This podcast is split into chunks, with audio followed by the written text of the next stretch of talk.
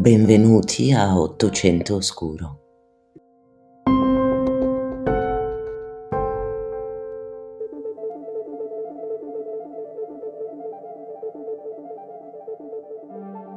In questo episodio esploreremo nel modo più asettico possibile le vite e le vicende criminose di alcuni giovani e giovanissimi provenienti da luoghi lontani tra loro, ma accomunati da un destino piuttosto infausto.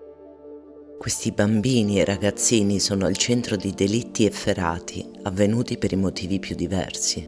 Uso di sostanze, possibile malattia mentale, contesto socio-familiare problematico, rabbia e in genere violenza diffusa. Esploriamo dunque con la cronistoria delle loro vicissitudini il lato forse più oscuro e anche meno conosciuto del XIX secolo. La prima storia si svolge in Texas nel 1888. C'è un bimbo di 10 anni che vive a Longview. Il suo nome è Hubbard Harrell e ha 10 anni. La città in cui è nato e cresciuto è nota per la produzione di reagenti chimici e moltissimi bambini sono avviati al lavoro fin dalla tenera età, lui compreso. Spesso si intrattiene con alcuni ragazzi più grandi, che sono fratelli o padri dei suoi amici d'infanzia. È una comunità abbastanza chiusa, perché sono neri e perché vengono emarginati, oltre ovviamente a trovare solo i lavori più umili, più pericolosi e peggio pagati. Tra loro ce ne sono alcuni in particolare che commerciano trementina, una sostanza che se inalata porta gravissimi rischi per la salute e possibili forti allucinazioni. Hubbard una volta, e chissà se anche altre, ci ha provato a sniffarla ed effettivamente ha sentito il suo cervello esplodere. Sta di fatto che in un giovedì di inizio febbraio nell'88 Hubbard incontra il gruppetto all'uscita della fabbrica. Sono amici, sono allegri, in vena di festa. Va a finire che gli regalano un'intera bottiglia di whisky. A lui non sembra vero. Inala un po' di trementina si scola gran parte della bottiglia, ubriacandosi. Al suo cervello probabilmente succede qualcosa. Una voce gli dice di andare a casa della sorella, che è più grande di lui, è sposata con Jim Pope e da lui ha avuto tre figli. Hubbard è convinto di avere una missione da compiere, uccidere i suoi nipotini. Il bambino arriva a casa della sorella, che abita nello stesso quartiere in cui lui vive coi genitori quando entra, la coppia non è in casa, stanno sistemando alcuni attrezzi in giardino e nemmeno si accorgono del suo arrivo. Il ragazzino mette sul fuoco due pentole d'acqua e le fa bollire, poi fa spogliare i bambini, imbeve alcuni stracci nell'acqua bollente e glieli butta addosso, per poi versare sui bimbi un'intera pentola. Il maggiore muore subito. Hubbard afferra una sbarra di ferro appoggiata sulla stufa e colpisce a morte il secondogenito alla testa mentre cerca di scappare, per poi gettarne il corpo nella seconda pentola che ancora bolliva sul fuoco. I genitori, richiamati dalle grida, arrivarono mentre Hubbard stava sbattendo il terzogenito contro il bordo del letto e sul pavimento, tenendolo per le caviglie. Il ragazzino, 10 anni, fu condannato a morte per il triplice omicidio. Ci spostiamo in Arkansas nel 1872 con la storia di James Arsene, che era nato nel 1862. Lui è un nativo americano, più precisamente un Cherokee. Quando aveva appena 10 anni, insieme a un altro Cherokee di nome William Parchmill, a differenza sua già adulto, fu coinvolto in una rapina ai danni di un cittadino svedese, William Feigel, che i due avevano notato fare acquisti in un negozio. Lo avevano seguito mentre si dirigeva verso Fort Gibson, raggiungendolo a pochi chilometri dal forte. Uno dei due, non sapremo mai chi, ma forse potremmo immaginarlo a differenza dei giudici di allora, gli sparò sei volte e poi fracassò il cranio dello svedese con un grosso sasso. James e William spogliarono poi il cadavere rubandogli stivali e denaro, anche se di denaro ne aveva davvero poco, il corrispettivo di poco più di 6 dollari odierni. James Arsene fu arrestato e processato per rapina e omicidio, ma riuscì a fuggire. La sua fuga durò ben 13 anni. Ad arrestare lui e Parchmill fu il vice maresciallo Andrews, che li portò a Fort Smith, dove il 18 giugno dell'85 il giudice Isaac Parker, pronunciata la sentenza di morte, li fece impiccare entrambi, assistendo di persona all'esecuzione. Ci spostiamo in Gran Bretagna, 1822. La storia di Gilles East è quella di un ragazzo poco più che bambino, di circa 16 anni, le cui origini non ci sono note. Sappiamo però che quando nel 22 venne arrestato per lo stupro della piccola Sarah Potter, una bimba di meno di 10 anni, risultava convivente della madre della bimba, allora 45enne. Nonostante la differenza di età, George era da tutti definito come di fatto suo marito e i tre vivevano sotto lo stesso tetto. Il giorno del processo, anche la madre di Sarah stava sul banco degli imputati in qualità di complice. Secondo l'accusa aveva scoperto il crimine e tentato di nasconderlo. La piccola Sarah fu chiamata per raccontare di fronte a tutti cosa fosse successo, una cosa per noi oggi impensabile, ma che allora era abitudine. Nessuna udienza protetta per i minori, erano semplicemente trattati come adulti.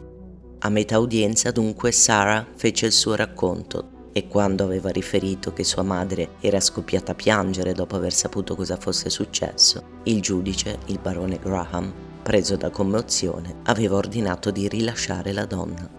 Qualcuno aveva paventato la possibilità che East venisse graziato a causa della sua giovane età sui giornali era uscita la notizia di un accorato appello al governo da parte del deputato Gray Bennett, che era anche a capo del gran giurì, affinché fosse concessa la grazia. Tuttavia, lo stesso deputato fece un passo indietro, dichiarando pubblicamente di negare fermamente alcun tipo di pressione, tanto più che faceva parte della commissione che doveva stabilire la bontà delle prove presentate dall'accusa.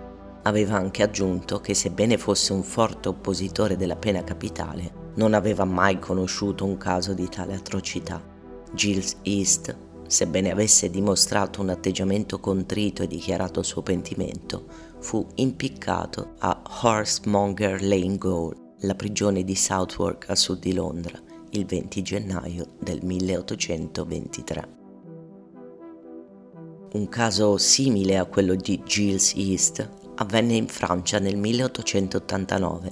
Protagonista della vicenda fu François-Marie Merlet, 13 anni, che faceva il pastore a Elvin presso i coniugi Art.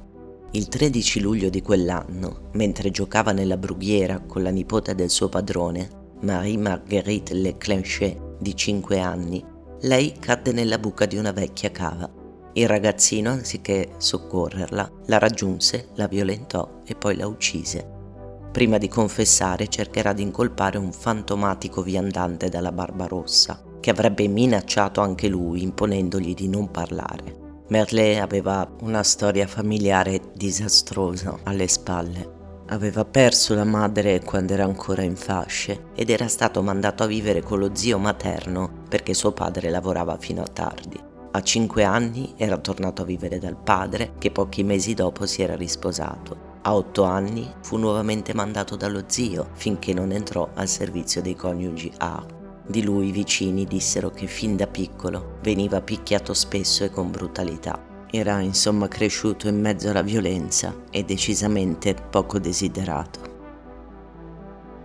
Ci spostiamo in Canada nel 1849 con George Green.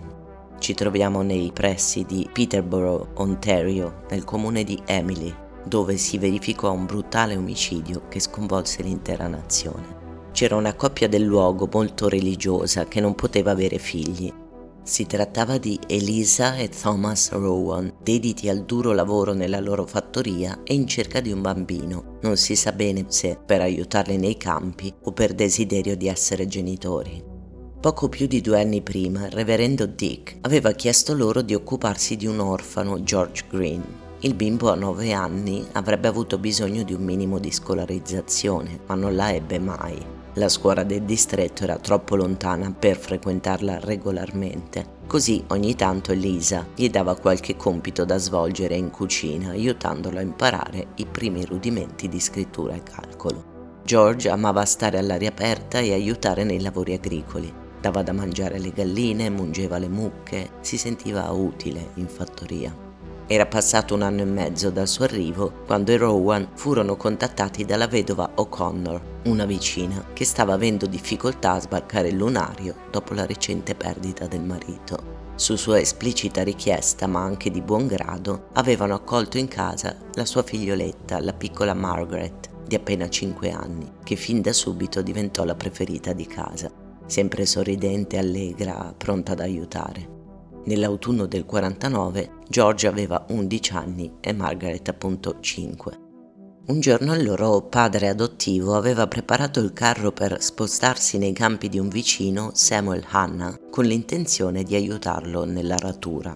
Avrebbe lasciato sua moglie lungo il percorso da una vicina per poi riprenderla al ritorno prima che i Rowan lasciassero la fattoria, Thomas aveva lasciato istruzioni a George chiedendogli di tirar su 10 o 12 file di patate, oltre a completare i soliti compiti giornalieri, ricordando a George che se Margaret lo avesse voluto avrebbe potuto aiutarlo nella raccolta delle patate, mettendo i tuberi nella carriola. La giornata di aratura era finita e quando Thomas ed Elisa erano rientrati, si videro correre incontro George che gridava a squarciagola. Margaret è stata mangiata da un orso. Thomas aveva capito subito. Gli aveva urlato in faccia che aveva ammazzato Margaret. Lui negò, giurò di dire la verità. Tutti i compaesani si precipitarono alla fattoria dei Rowan per cercare qualche traccia della bambina scomparsa. George indicò dove l'orso avrebbe aggredita, dopo che lei gli si era avvicinata incautamente. Non c'era ovviamente alcuna traccia di trascinamento, non c'erano macchie di sangue, neanche vestiti strappati, nulla. Calò la notte e il giorno successivo tutti gli agricoltori della zona, insieme al giovane George, si erano alzati presto per continuare la ricerca e verso mezzogiorno avevano trovato il corpo straziato della bambina era stata massacrata a colpi di zappa, strumento che ancora giaceva accanto al suo corpo. Il suo aggressore l'aveva colpita ripetutamente alla testa e su tutto il corpo, fin quando era morta. La lama della zappa, che George stava usando per alzare la terra e raccogliere le patate, aveva sangue e ciocche di capelli appiccicati sopra. George fu arrestato e rinchiuso nel carcere di Peterborough il 3 maggio del 1850, il più giovane imputato mai processato per omicidio in Canada affrontò l'accusa. Thomas Rowan raccontò le circostanze del ritrovamento del corpo di Margaret. Successivamente Elisa Rowan prese la parola raccontando alla corte che George aveva confessato l'omicidio dopo essere stato rinchiuso in prigione e in effetti Margaret quel fatidico giorno era arrivata nel campo dove George stava zappando. George aveva confidato che all'improvviso gli era balenata l'idea di ucciderla. L'aveva colpita d'impulso con la zappa e non si era più fermato. La folla tribunale lo fissava con incredulità. La difesa non chiamò testimoni. George venne ritenuto colpevole di omicidio e condannato a morte ma il 4 giugno la sua condanna fu commutata in ergastolo, da scontare nel penitenziario di Kingston. Dopo qualche settimana di reclusione, però, il ragazzino si ammalò. Divenne pallido e debole e qualche mese dopo morì. La sua tomba fu una piccola cassa in legno di pino che venne deposta in una fossa senza nome. Prima di lasciarvi vi cito alcuni altri ragazzini che si macchiarono di crimini violenti, ma dei quali non vi racconterò l'intera storia.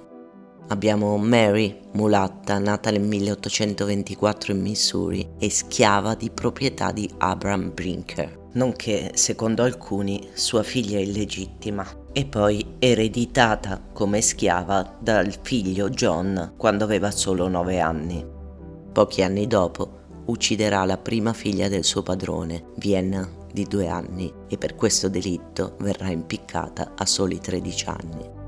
Tornando nel vecchio continente abbiamo una piccola serial killer di meno di 15 anni che nel 1875 uccise uno dopo l'altro i figli della famiglia presso la quale era serva e babysitter. Si tratta di Marie-Françoise Bougarin, la cui infanzia fu piuttosto orribile e che purtroppo a sua volta torturerà in modo esecrabile anche i poveri bambini dei Robineau. Lei non venne condannata a morte, ma a vent'anni di prigione dopo aver scontato 5 anni a Rennes, fu trasferito in una prigione della Guyana francese, dove morirà a 24 anni di età.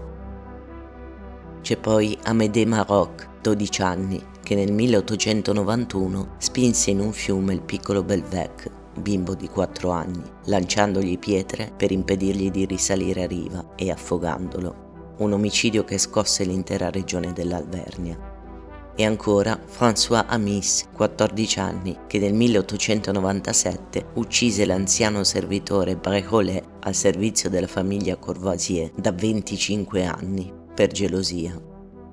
Il 20 ottobre 1894 abbiamo l'omicidio da parte del 14enne vetraio Charles Nectou di un suo compagno di fabbrica, Mario Milliard, per rubargli la paga, avendo lui speso i soldi guadagnati per divertirsi a Lione e temendo le botte del padre. Sono davvero molti e mi fermerò qui, avendovi dato uno spaccato piuttosto chiaro dell'eterogeneità dei casi e allo stesso tempo della radice comune dei moventi. Tanta violenza non può che generarne altra, anche precocissima. Grazie per aver ascoltato questo episodio. A presto.